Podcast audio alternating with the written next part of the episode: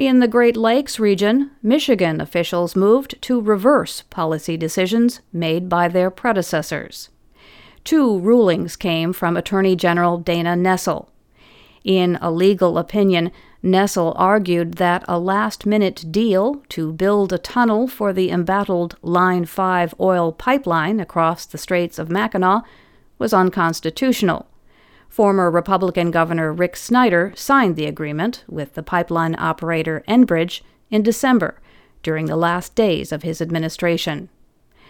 Governor Gretchen Whitmer, a Democrat who took office in January, asked Nessel to weigh in.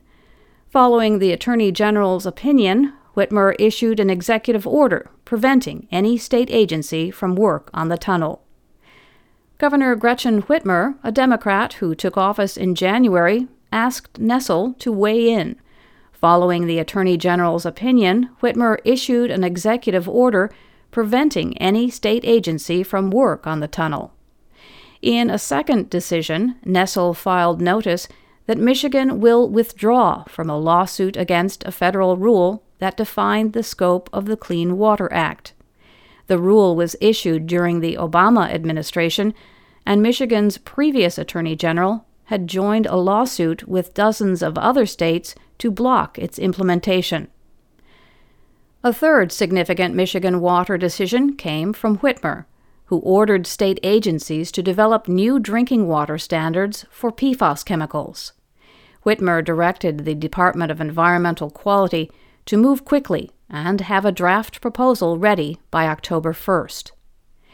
Because the federal government has been slow to act, several states, including Minnesota, New Jersey, New Hampshire, and Vermont, have taken on the task of writing their own standards.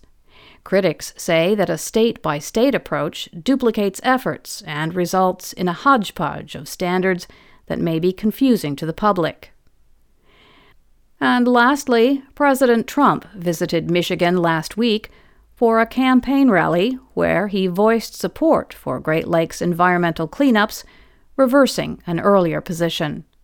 The president's 2020 budget proposal recommended cutting funding to the Great Lakes Restoration Initiative by 90%. But during remarks in Grand Rapids, Trump said he supports funding the program at its authorized level of $300 million.